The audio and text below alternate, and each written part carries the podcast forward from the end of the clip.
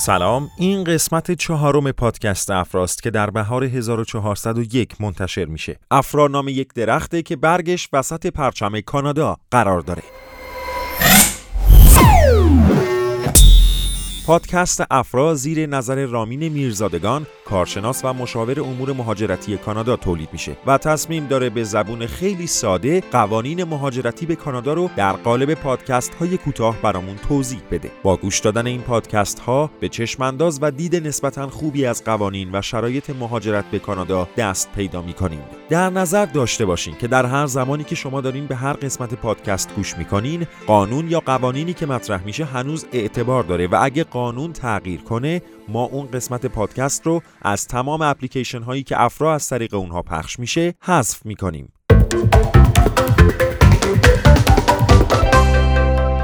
به دلایل متنوعی ویزای استارتاپ همواره مورد توجه متقاضیان مهاجرت به کانادا و اخذ ویزای این کشور بوده. مهمترین شرایط لازم برای دریافت ویزای استارتاپ کانادا داشتن ایده خلاقانه و تجاریه. چرا که به واسطه یک ایده خلاقانه و برنامه دقیق استارتاپی امکان ورود به کانادا و اخذ اقامت دائم با کمترین هزینه برای متقاضی فراهم میشه. اما اولین سوال شما هم اینه که شرط ابتدایی برای دریافت ویزای استارتاپ کانادا چیه؟ ایده تجاری متقاضی علاوه بر خلاقانه بودن لازم توانایی ایجاد موقعیت‌های شغلی مختلف برای شهروندان کانادایی رو داشته باشه. علاوه بر این طرح استارتاپ و بیزینس پلن متقاضی برای دریافت تاییدیه سرمایه گذاری و اخذ ویزا باید پتانسیل رشد در سطوح مختلف بین المللی و توانایی رقابت در مقیاس‌های جهانی رو داشته باشه. حالا ایده تمام افراد در وهله اول و به نظر خودشون شرایط ذکر شده رو داره. اما تمامی این پتانسیل ها در خصوص یک طرح و ایده تجاری همزمان از سوی اداره مهاجرت و همچنین سازمان های سرمایه گذاری مورد تایید دولت کانادا بررسی میشن. حالا خیلی کوتاه بریم سراغ یک دغدغه همیشگی برای افرادی که قصد مهاجرت دارن. آیا پیش از apply کردن برای اقامت دائم در ویزای استارتاپ کانادا باید مدرک زبان ارائه داد؟ بذارید خیالتون رو تا حدودی راحت کنیم و بگیم از لحاظ apply شما چهار پنج ماه فرصت دارید تا مدرک آیلتس خودتون رو دریافت کنید.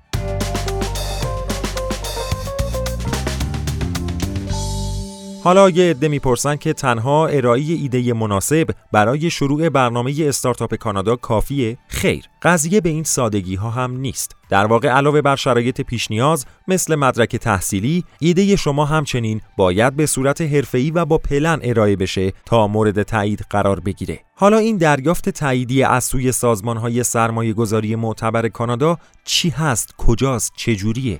فرد یا افراد متقاضی علاوه بر داشتن ایده و business plan مناسب و قابل تایید برای ارائه جهت دریافت اقامت کشور کانادا از طریق استارتاپ لازم حتما از حمایت یک یا چند سازمان سرمایه گذاری مشخص شده از سوی دولت کانادا برخوردار باشند.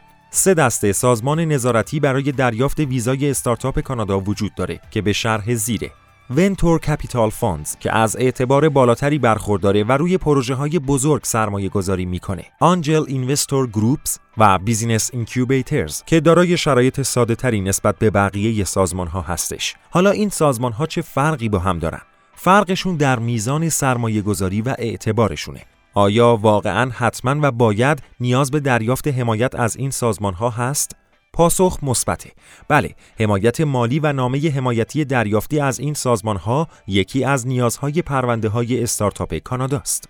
اما بریم ببینیم دریافت حمایت و تاییدیه برای ویزای استارتاپ کانادا از این سازمان های سگانه چطوره؟ هر کدوم از سه سازمان مورد تایید دولت کانادا فرایند و گزینه های بررسی خاص خودشون رو برای ارزیابی طرح تجاری و ایده متقاضی دارن. مثلا ممکنه بعد از برقراری ارتباط با یکی از سازمان های سرمایه گذاری از طرف بخوان تا طرح و ایدهش رو به صورت حضوری ارائه بده یا اینکه به جای ارائه حضوری در قالب یک فایل تجاری یا همون business plan ارسال کنه. برای اخذ ویزای استارتاپ باید یک نامه پشتیبان دریافت بشه. دریافت نامه پشتیبان یا نامه حمایتی letter of support یکی دیگه از شروط اصلی اخذ ویزای استارتاپ کانادا هستش. چی هست این نامه؟ این نامه حمایتی در حقیقت به منزله تایید business plan متقاضی از سوی اون نهادهای نظارتی سه‌گانه برای دریافت سرمایه و پشتیبانی مالیه. خب حالا چه زمانی میشه دریافت کرد این نامه حمایتی رو؟ متقاضی بعد از برقراری ارتباط با هر یک از این سه سازمان لازم اون سازمان رو در خصوص ارزشمند بودن ایدش برای سرمایه گذاری متقاعد کنه. بعد از به توافق رسیدن با سازمان معتبر نامه حمایتی رو برای متقاضی ارسال می‌کنن. خبر تلخ این که در صورت نداشتن نامه حمایتی درخواست متقاضی به سادگی رد میشه.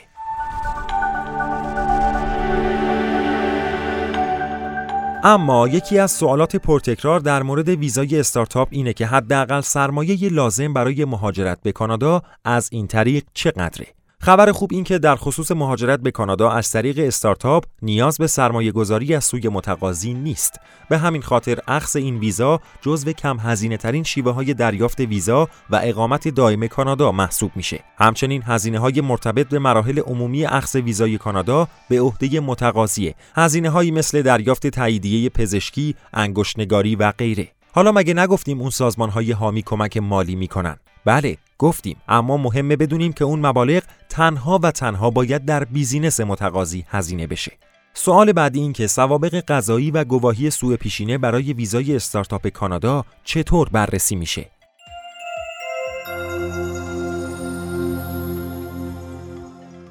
زمان اقدام برای دریافت ویزای استارتاپ کانادا فرد متقاضی و تمام همراهان بالای 18 سال باید مدارک عدم سوء پیشینه خودشون رو همراه با مدارک لازم دیگه ارائه بدن.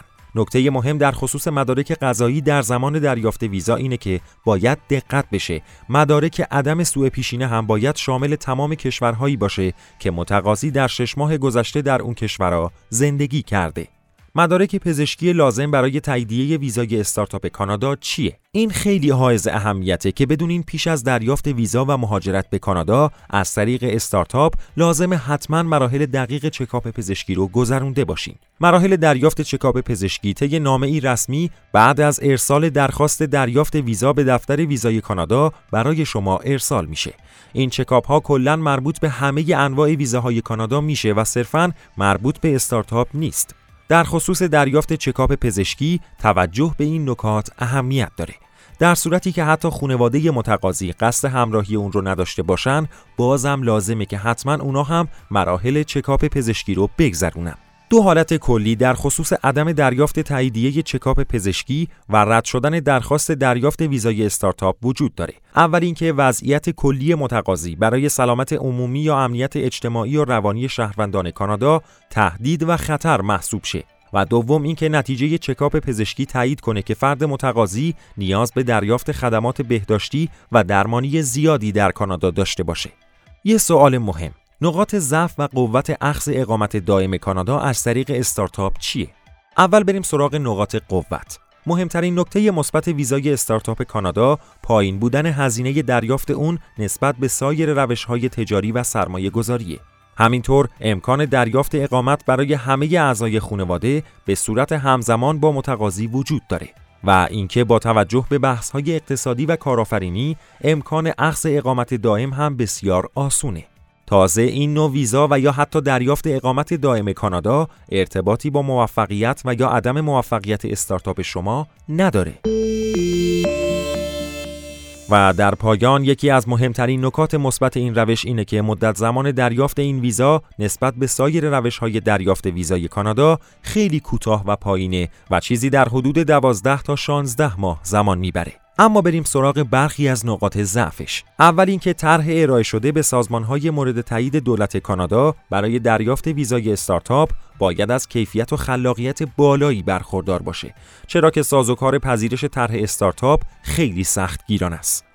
دوم اینکه بعد از دریافت ویزا متقاضی ملزم به استخدام نیروی کار کانادایی. سوم اینکه بعد از راه اندازی کسب و کار اجازه افزایش سرمایه بدون کسب مجوز از سازمانهای مورد تایید وجود نداره و در آخر دولت کانادا در طول هر سال تنها تعداد محدودی از برنامه های استارتاپ و business plan ها را قبول می‌کنه که در صورت پر شدن این ظرفیت امکان رد شدن تقاضا و درخواست شما برای دریافت ویزای استارتاپ کانادا وجود داره. امیدواریم این قسمت پادکست هم برای شما مفید بوده باشه. تمام قسمت های قبلی پادکست افرا زیر نظر رامین میرزادگان رو می‌تونین در تمام اپلیکیشن های پادگیر بشنوین.